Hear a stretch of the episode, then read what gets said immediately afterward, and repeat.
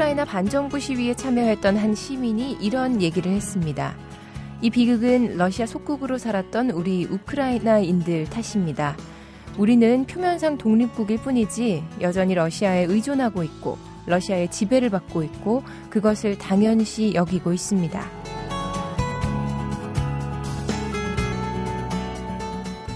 우크라이나가 독립한 건 1990년대지만 18세기 말부터 러시아의 지배를 받아왔기 때문에 지금도 러시아적 요소가 뿌리 깊게 남아있다고 하지요. 푸틴 대통령도 우크라이나는 독립국가가 아니다라고 했을 만큼 러시아도 여전히 우크라이나를 자신들의 속국으로 여기고 있는데요. 이번 사태를 보면서 하마터면 그들처럼 될 뻔했던 우리나라의 운명을 돌아보게 되더군요. 식민지 시절 많은 국가들이 자신들의 언어와 문화를 잃어버렸지만 우리는 일본의 끝까지 저항해서 우리의 것을 끝끝내 지켜냈습니다. 그 단단한 구심점이 됐던 날인 95년 전의 오늘이 그래서 더 특별하고 감사하게 느껴지네요. 3일절 아침에 인사드립니다. 안녕하세요. 매거진 톡 서현진입니다.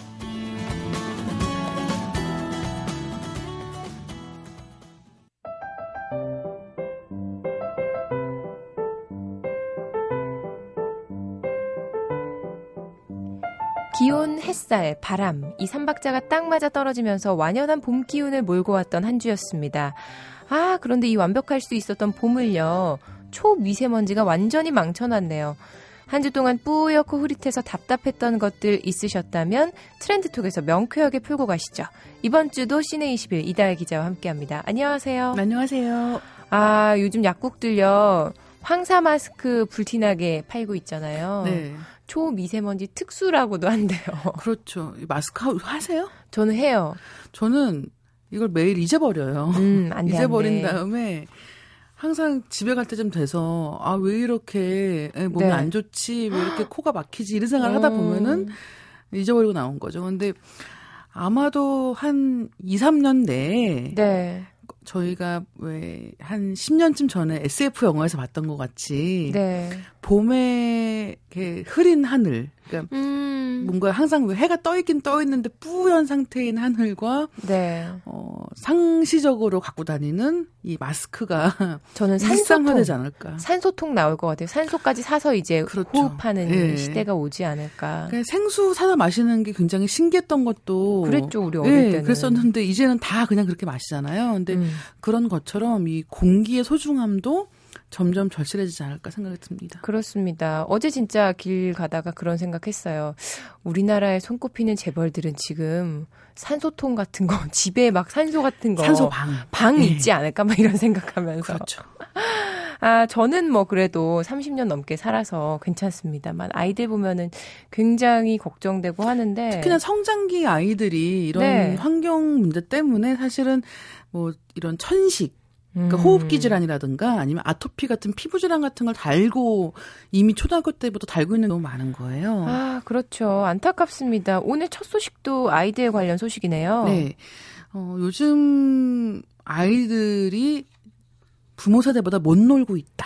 이제 이런 식의 이제 조사 결과가 나왔는데요. 네. 경향신문과 참교육 학부모회, 뭐 서울 노원 도봉구청의 그 공동 기획으로 서울의 이제 두 개 초등학교의 2학년 4개 학급 학생 121명과 또 학부모 86명을 상대로 해서 놀이 실태와 인식에 대한 설문조사가 있었습니다. 네. 근데 이걸 해보니까 이 초등학생들과 부모들이 보는 놀이에 대한 인식의 그 차이가 음. 30년 전과 지금 비교를 해서 정말 달라졌구나라는 걸 알 수 있었다는 거예요. 네. 어, 가장 중요하게는 아이들의 놀이 시간이 굉장히 급격하게 줄어들었고 놀이 공간도 자연에서 점점 멀어져서 상당 부분 실내로 옮겨왔다는 거죠. 한 20년 전만 해도 아이 때는 노는 게 기본이었죠. 그렇죠. 원래 노는 거고 엄마랑. 공부도 하는 거예요. 학교에서 공부도 하고 뭐 학원도 한두 학기 정도 다니긴 했지만 네. 어디까지나 이제 기본 그 어린 학생들의 생활 패턴이라는 거는 학교를 다녀오고 나면 논다. 이런 학교 다녀왔습니다. 그리고 뭐 책가방 던지고 나서는 그렇죠. 다시 나가는 거죠. 네. 근데 요즘에는 공부를 하는 게 기본인 거예요. 음. 그 다음에 놀이가 들어옵니다. 이제 그러면서 이런 차이가 생긴 것 같고 학교 수업이 끝나고 1시간 이상 노는 날이 며칠이나 되는지 이제 물어보니까 부모들은 68.6%가 네. 자신의 이제 자녀 나이 때 매일 놀았다라는 거예요. 매일 열심히 놀았다. 그렇죠.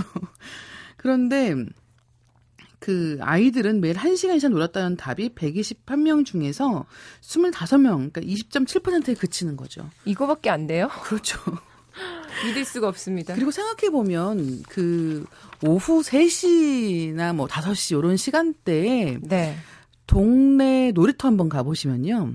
특히 아파트 단지 같은 데 가서 보시면 아주 어린 아이들, 그러니까 정말 어린이집 다니는 정도의 아이들이 아니면 음. 학생으로 보이는 아이들은 거의 없어요. 그러니까 음. 그렇게 생각하시면 좀 이해가 쉬우실 것 같고 그리고 이게 단순히 느끼는 것만이 아니라 실제로 바빴다는 거죠. 그래서 학교가 끝난 다음에 방과 후 수업 또 학원 이런 걸 하루 평균 3개 이상 다니는 아이가 42.1%나 된다고 합니다. 그러니까 요즘 아이들은 그냥 그냥 아무 생각 없이 노는 게 아니라 피아노 치면서 놀고 네. 태권도 하면서 놀고 수학 그렇죠. 문제 풀면서 노는 것 같아요. 그리고 학, 그 대인 관계, 그러니까 네. 그 학교에서의 친구 관계라는 것도 이렇게 학원을 어디 다니는지가 굉장히 중요한 친구를 사귀는 기준이 되는 거예요. 그러니까 그렇죠. 흔히 하는 얘기로 요새는 혼자 놀게 하고 싶어도 음. 친구가 없어서 못 논다. 학원을 보내야지 거기서 친구를 사귈 수가 있다라고 얘기를 하는 것처럼 맞습니다. 요즘에는 이렇게 방과 후 수업이나 학원을 여러 개 다니는 게 굉장히 일반화가 됐고 음. 그러면서 이제 학부모들도 마찬가지로 바빠졌어요.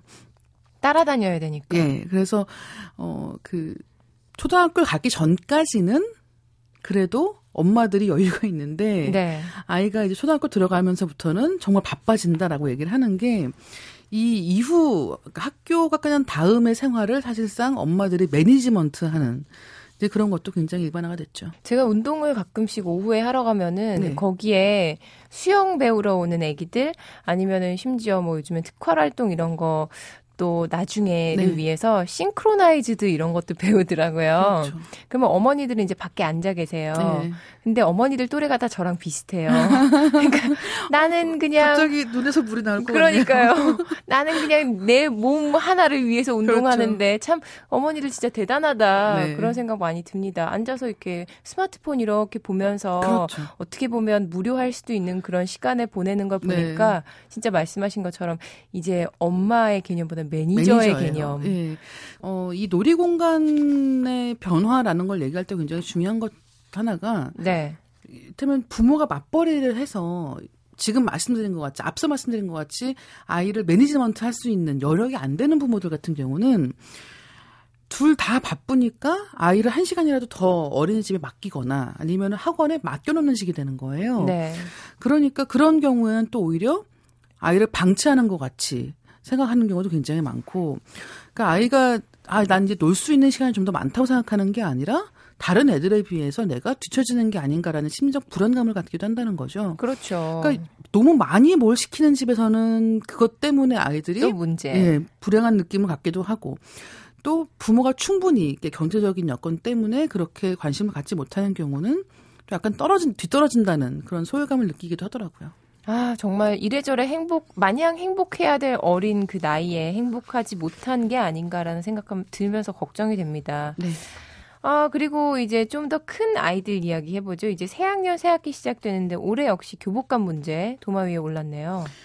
어, 비싼 교복비가 학부모들의 부담을 가중시키고 있다라는 게 사실 네. 해마다 요맘때쯤 되면은 이게 매번 문제가 되고 있어요. 근데 그러니까 교육부가 교복 가격 안정화를 위해서 올해부터 교복 가격 상한선까지 도입을 했는데 별 실효성을 보지 못하면서 네. 이제 학부모들의 이제 약간 불만이 계속해서 나오고 있는 상황인데요.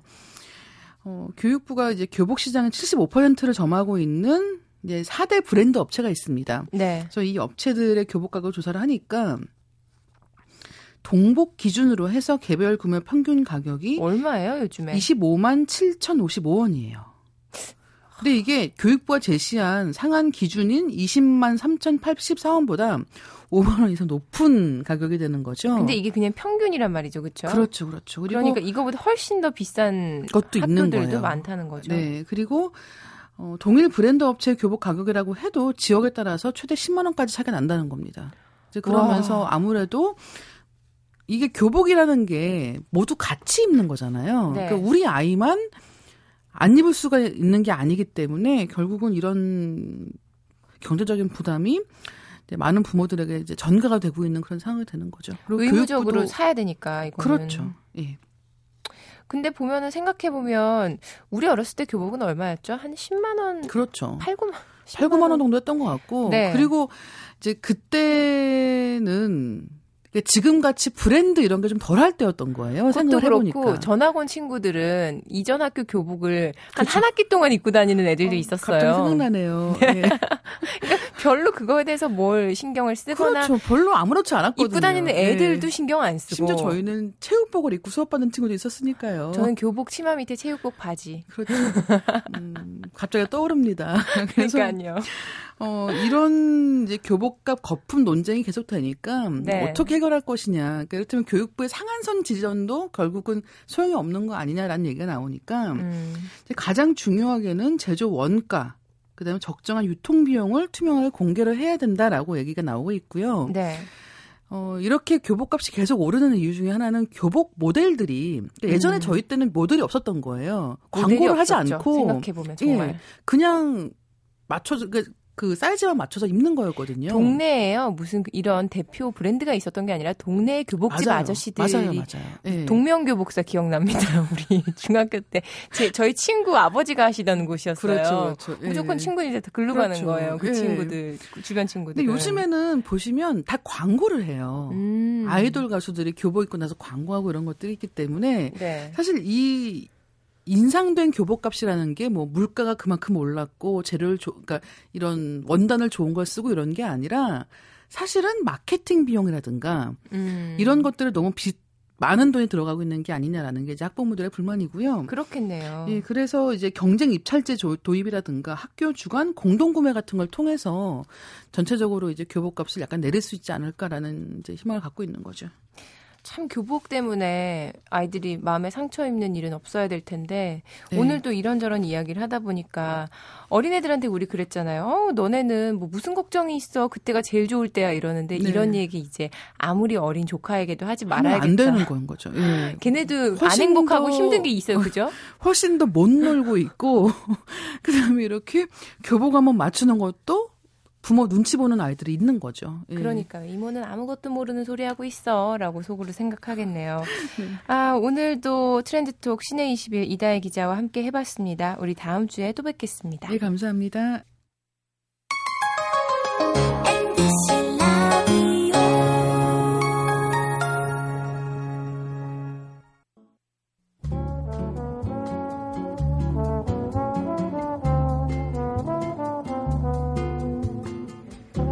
선배가 보이면 앞으로 뛰어가서 인사하기. 등교 시 체육복, 모자, 슬리퍼, 이어폰, 엄금. 긴장하며 학교 다니기, 대답 크게 하기, 동기끼리는 언니라는 호칭이나 존댓말 절대 금지, 공강 만들지 않기, 즉 매일 학교 나오기. 최근 인터넷을 달궜던 한 여자대학 체육학과의 규정표입니다.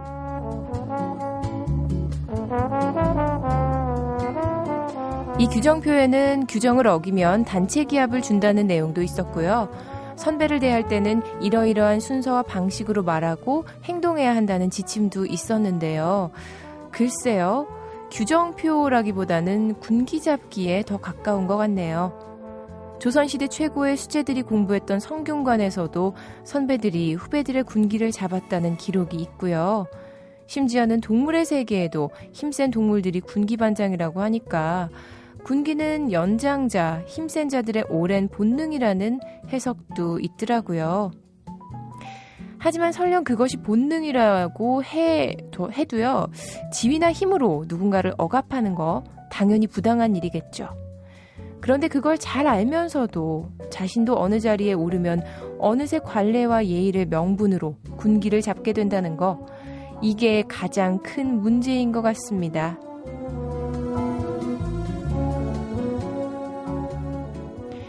봄, 여름, 가을, 겨울의 노래 듣죠? 사람들은 모두 변하나 봐.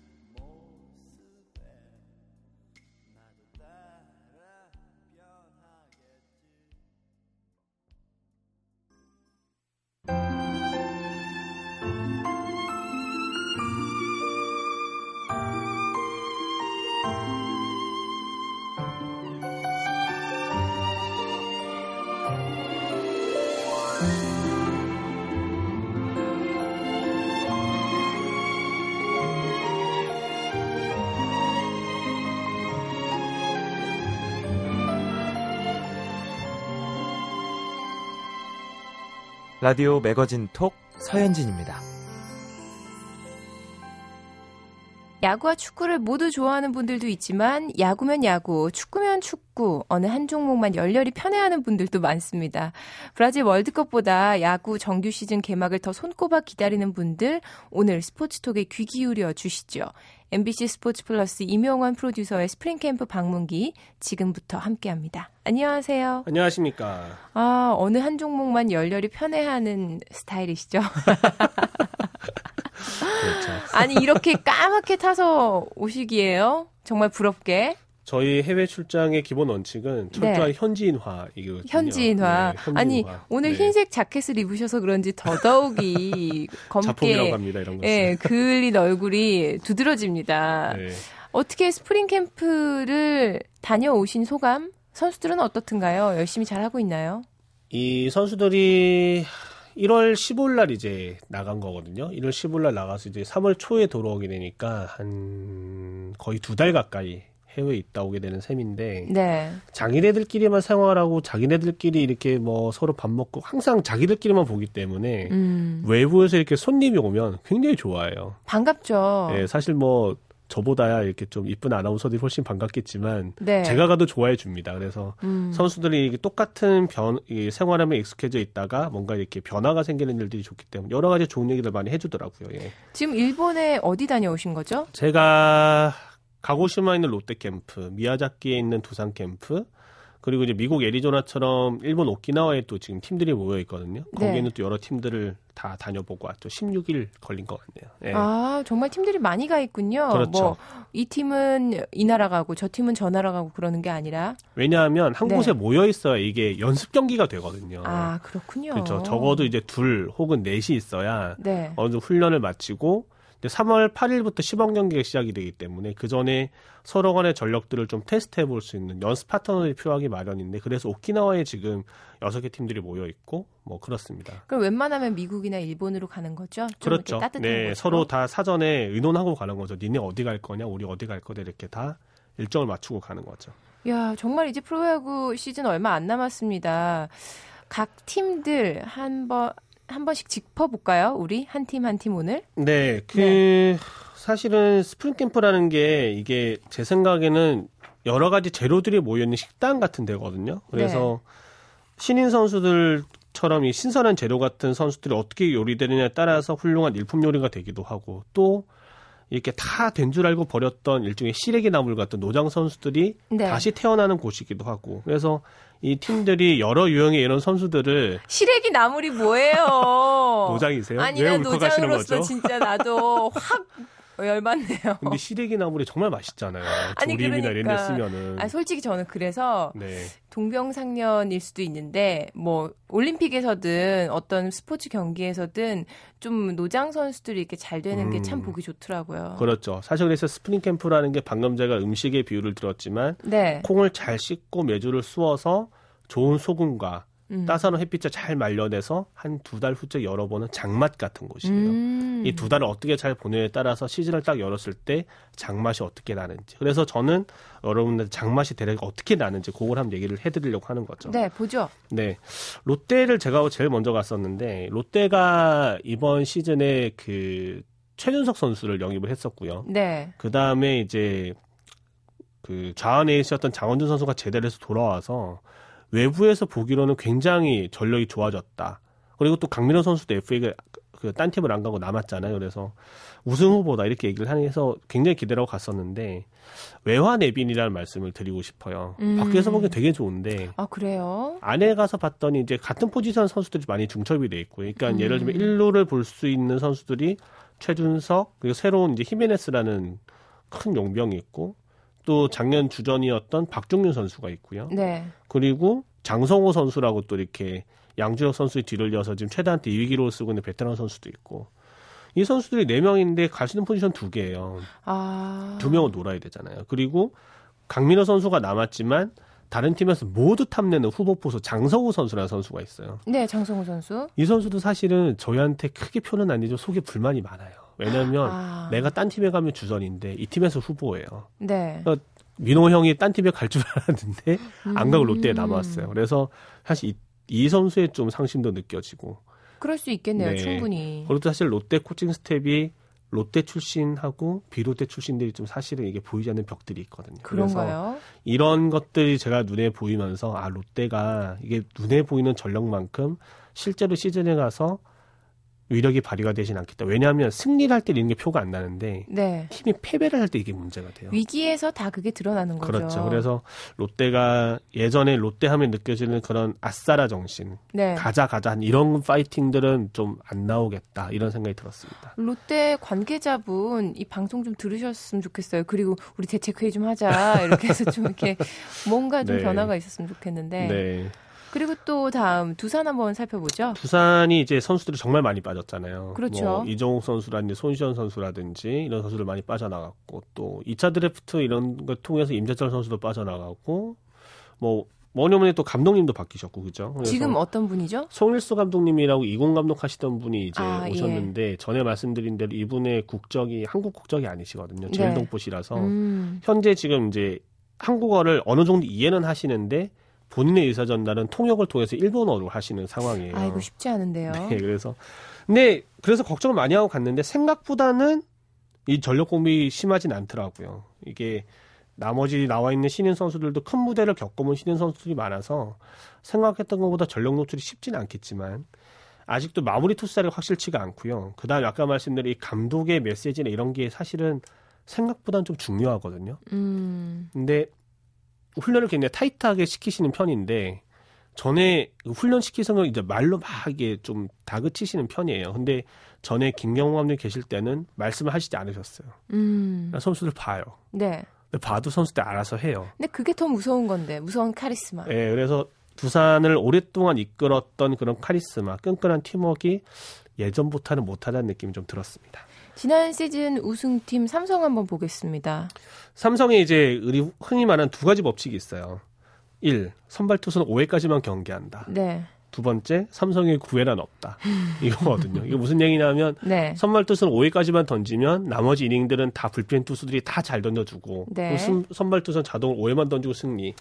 그리고 오승환 투수가 있, 있었기 때문에 그랬죠. 삼성은 9회를 경기를 안 한다고 그랬어요 우리가. 음. 그래서 삼성 팬들도 8회까지만 보고 자요. 음, 9회는 알아서 세이브 이렇게 생각을 했었는데 이제 이게 없다는 거죠. 그래서 오승환 선수의 공백을 어떻게 메꿀 것인가 가장 큰 화두였는데 예전에 오승환 선수가 한번 팔꿈치 수술을 하면서 한 해를 마무리를 못하고 안지만 선수라는 선수가 마무리를 한 적이 있었거든요. 네. 그 한해 안지만 선수가 잘했었어요. 잘했어요. 네, 그래서 이번에 또 뭐 심창민 선수라든지 안지만 선수가 8회 9회를 잘할 거다라는 데에서는 크게 이견이 없어요. 그리고 또 안지만 선수 올해 FA니까 또 동기부여도 굉장히 돼 있거든요. 근데 문제는 이 선수들이 원래 6회 7회를 지키던 선수였는데 그러면 6회 7회는 누가 지키냐 이거예요. 아, 그렇죠. 이게 도미노 같은 거잖아요. 6회부터 그냥 9회까지 쫙 던지거나 아니면은 앞에 선발 투수가 한 6회, 7회, 6회 정도까지 버텨주면 안 됩니까? 그러면 좋은데 삼성의 선발 투수들이 아직 이렇게 이닝을 길게 가는 걸 해보질 않아서서 음. 아, 그렇게 던지면 제일 좋죠. 근데 그렇게 될지는 잘 모르겠어요. 미지수인데. 그래서 이제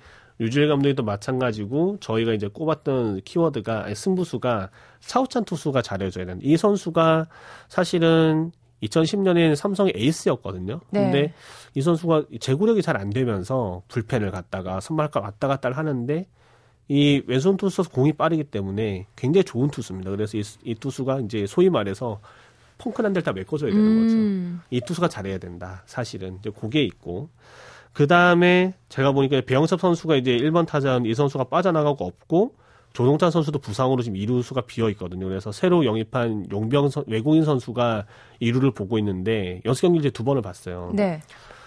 제가 이제 사회인 야구 때 제가 이루수를 보거든요.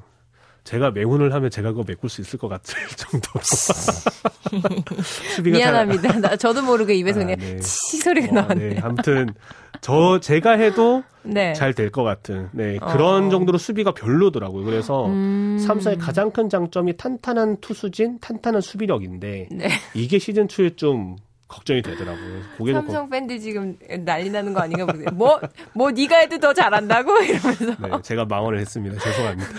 자, 그리고 또 빠뜨릴 수 없는 아주 핫한 팀이죠. 넥센. 예, 넥센이 이게 저희가 갖고 난 감독님들한테 이제 의뢰하는 질문이잖아요. 어느 팀이 여러분의 4강행 혹은 우승에 가장 큰 걸림돌이 될 것 같으냐 했을 네. 때 거의 한 7, 80% 정도의 확률로 넥센을 전부 다 꼽으셨어요. 음, 만만치 다들, 않은 팀이군요. 다들 넥센이 무섭다. 음. 예. 왜냐하면 넥센이라는 팀이 지금 어느 하나 빈 곳이 없거든요. 음. 선발 투수들도 괜찮고 타선 굉장히 좋고요. 그것도 타선도 뭐 예를 들어서 발 빠른 선수만 있다라든지 뭐 아니면 이렇게 홈런 타자만 있다라 이런 게 아니고 굉장히 짜임새가 있고 네. 수비도 좋고 마무리 투수도 탄탄하고 그렇기 때문에 넥센이 다 좋은데 다만 한 가지는 이제 우승 을 할 거라고 다들 생각은 또 안 하는 것이 쉽게 말하면 우승을 이끌 수 있는 에이스 투수가 없어요. 우승까지는 좀 그렇지만 네. 늘 항상 걸림돌이 그렇죠. 되는군요. 늘 이기기는 힘든 팀이라고 이제 얘기를 하고 제가 이제 귀국하기 바로 직전에 봤던 경기가 넥센과 일본의 요코하마라는 이제 일본 팀과의 경기였는데 1번 서건창, 2번 이태근, 3번 문우람, 4번 박병호, 5번 강정호, 6번 김민성 이타선이었는데 네. 정말 무섭더라고요. 1회 3점을 주고 그 다음 해부터 계속 2점씩 3점씩 1분 투수들을 음. 공략을 하면서 점수를 탁 뒤집는데 네. 소위 말해서 힘과 빠르기가 다 조화된 타선. 그리고 이제 벤치에 놀고 있는 이성열, 유한준 선수들 한 해 20홈런 친다는 선수들이거든요. 음. 그래서 좀 넥센이 올해도 여전히 무서울 것 같고 그 다음에 이제 여러분들이 관심을 가지는 김병현 선수. 네. 근데 김병현 선수랑은 이제 개인적 얘기를 좀 해보니까 올해 김병현 선수의 목표는 김병현을 던지는 것이다. 김병현을 던진다? 이게 무슨 말이에요? 본인의 그런 그렇죠. 김병현 선수는 이제 내가 돈도 사실 벌 만큼 벌었고 음. 한국에 와서 사실 넥센이라는 팀이 그동안 이렇게 인기라는 측면에서 높지 않았거든요. 근데 사실 김병현 선수가 오고 성적이 좋아지면서 물론 김병현 선수 때문에 좋아진 건 아니지만 잘 맞았어요. 그렇죠. 김병현 선수가 오고 보러 오는 관중들이 훨씬 많아졌잖아요. 그래서 음. 이제 렉스라는 팀도 자기 덕분에 관중이 좀 늘었고 나는 이제 할 건 다 했다. 다만 나는 내 공을 던지고 싶다는 거죠. 음. 자기 마음에 드는 공 요 한 구만 던지면 자기를 언제든지 은퇴할 수 있다. 벌써 은, 은퇴할 나이인가요? 저는 홍성은 선수 같은 분들 보면 멋있던데. 시래기 은퇴를- 같은 노장들. 근데 이제 김효현 선수는 지쳤다라기보다는 본인이 야구에서 이제 이룰 수 있는 거는 마지막 하나가 남았다고 아, 생각하는 것 같아요. 왜냐면 네. 월드 시리즈 우승을 했던 투수기 그렇죠. 때문에 예. 그래서 그걸 목표로 이제 던지고 있는데 아직은 본인의 구위가 썩 마음에 드는 건 아니더라고요. 근데 아무튼 여러분들 이제 김병현 선수를 보실 때 어떤 게서 보셔야 되냐면 자신감 있게 자기 공을 뿌릴 수 있는가. 그걸 한번 보시면 될 것 같고요. 네. 그 다음에 이제 여러분의 생소한 이름이. 강지광 선수라는 선수가 있는데 2009년에 LG 투수였어요. 2차에서 뽑힐 때 LG 투수였는데 사실 이 선수가 팔꿈치 부상을 당하면서 투수를 그만뒀거든요. 그래서 타자로 전향을 하고 네. 군대를 갔다 왔는데 이 선수를 작년에 LG 트윈스 사시문 보호 명단에서 빼면서 넥센이 사실 다시 데리고 온 거예요. 음. 데리고 와서 여섯 경기를 하고 있는데 박재홍 선수라고 혹시 아실지 모르겠어요. 박재홍 선수. 네, 알죠. 옛날에 현대 유니콘스의 신인을 하고 30, 30, 그러니까 30홈런 30도를 했던 대단한 타자고 현재 지금 저희 MB 스포츠 플러스에서 해설위원을 하시는 박재홍 네네. 해설위원인데 저랑 같이 이 선수를 봤거든요. 근데 야 옛날에 자기를 보는 것 같다 이거예요. 음, 치는 어, 게 최고의 네. 찬사인데요. 일본인 투수가 몸쪽에 직구를 바짝 붙였는데 그걸 받아서 홈런을 바로 쳐내더라고요. 그래서 음. 지금 렉센 선수들 중에 LG에서 와서 잘 된 선수 굉장히 많거든요. 서건창 선수, 네. 박병호 선수, 이태근 선수. 음. 사실 LG 팬들한테 굉장히 배가 아픈 얘기인데 심수창 선수는 는 이제 롯데를 갔고요. 그쵸. 네, 이번 롯데를 갔고 그래서 LG에서 사실 좀 이렇게 말하면 뭐하지만 사실 좀 버렸던 선수들이 넥센에 와서 꽃을 피운 케이스 굉장히 많았어서 네. 강지광이 또 다른 그런 스토리를 쓰는 게 아닌가 지금 그렇게 조심스럽게 점쳐볼 수 있고 충분히 그럴 만한 제목인 것 같습니다. 기대를 해보겠습니다. 네. 그리고 기아와 SK 좀 지금 시간 관계상 살짝 좀 짧게 네, 빨리 정리해 가죠. 주시죠. 네.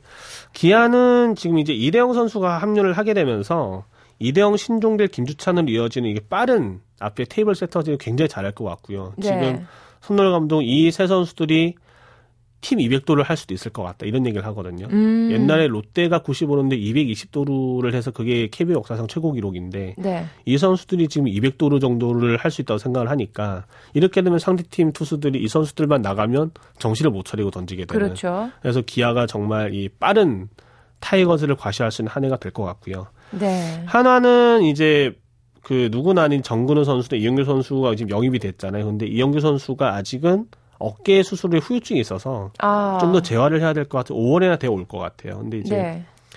문제는 아까 롯데랑 같은 건데 하나는 그동안 약점이 선발 투수였거든요. 그렇죠. 타자는 뭐 김태균 선수 하나에 있죠. 네, 뭐 있긴 하지만 타자도 아주 좋은 건 아니지만 사실은 가장 큰 약점은 선발 투수인데 네. 그쪽의 약점이 보강되질 않았어요. 그래서 음, 하나는 올해도 뭐 힘든 이렇게 네, 아주. 위협적인 상황 보면 안 될 것 같고요.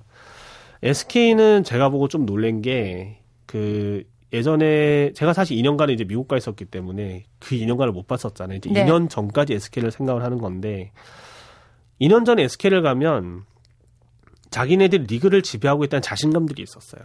워낙 굉장히 우승을 여러 번 그렇죠. 이어서 했기 때문에 네. 근데 이제 갔는데 제가 이제 인원을 안 봤잖아요. 이 선수들은 안 보고 갔는데 어느새 그 자신감이 아 이제는 우리가 잘해야 사위예요. 이런 아, 감정으로 왜요? 바뀌어져 있는 거 보고는 제가 깜짝 놀랐습니다. 이게 모르겠어요. 누구의 탓인지는 모르겠는데 옛날에 김성원 감독이 계실 때 끈끈하게 유지되는 그런 조직력이나 자신감들이 어느새 많이 사라져 있고 그 다음에 그 작년부터 이렇게 제기가 되던 김광현 선수를 선발로 쓸 것이냐 네. 마무리로 쓸 것이냐.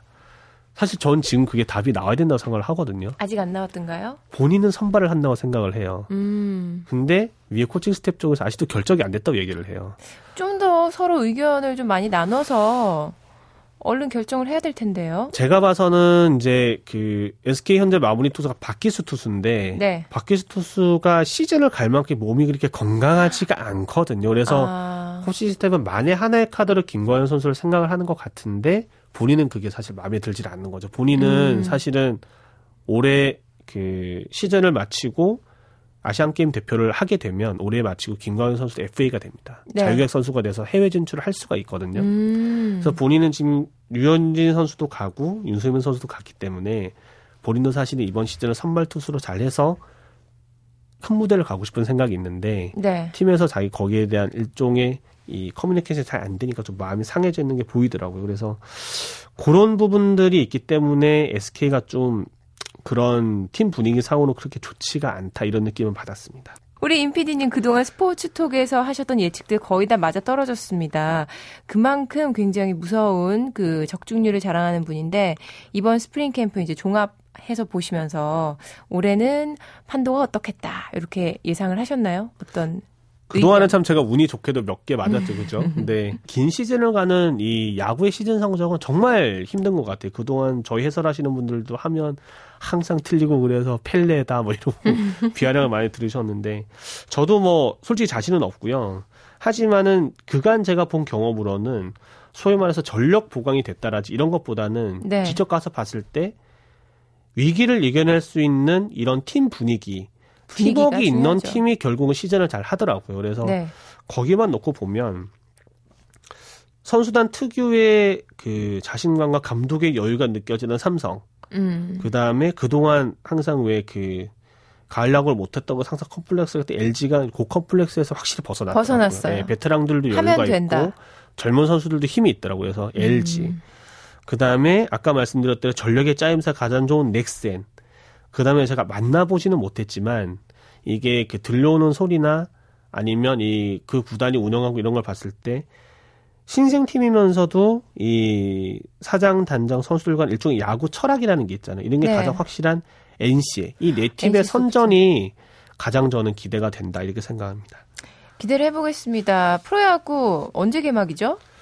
어, 시범 경기는 이제 3월 8일부터 개막을 하고요. 네. 이제 우리나라 정규 시즌은 3월 29일에 개막하게 되죠. 올해 29일? 아시안 게임이 이제 아, 29일요. 아시안 게임이 있기 때문에 중간 휴식을 감안해서 시즌이 조금 일찍 시작합니다. 네.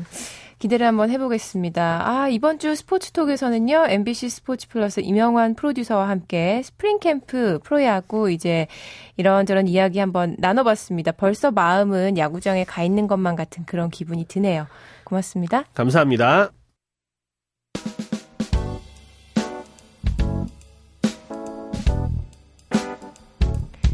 가방을 쌌다 풀었다, 새 옷을 입었다 벗었다, 하루에도 몇 번씩 거울 앞에서 가방을 매보던 시절이 우리에게도 분명 있었겠죠? 다음 주 초등학교 입학을 앞두고 설레하는 조카를 보면서 아, 우리도 그런 설렘과 기대로 3월을 보냈으면 좋겠다. 뭐 이런 생각 해봤습니다. 지금까지 매거진 톡 저는 서현진이었고요. 여러분 함께 해주셔서 고맙습니다.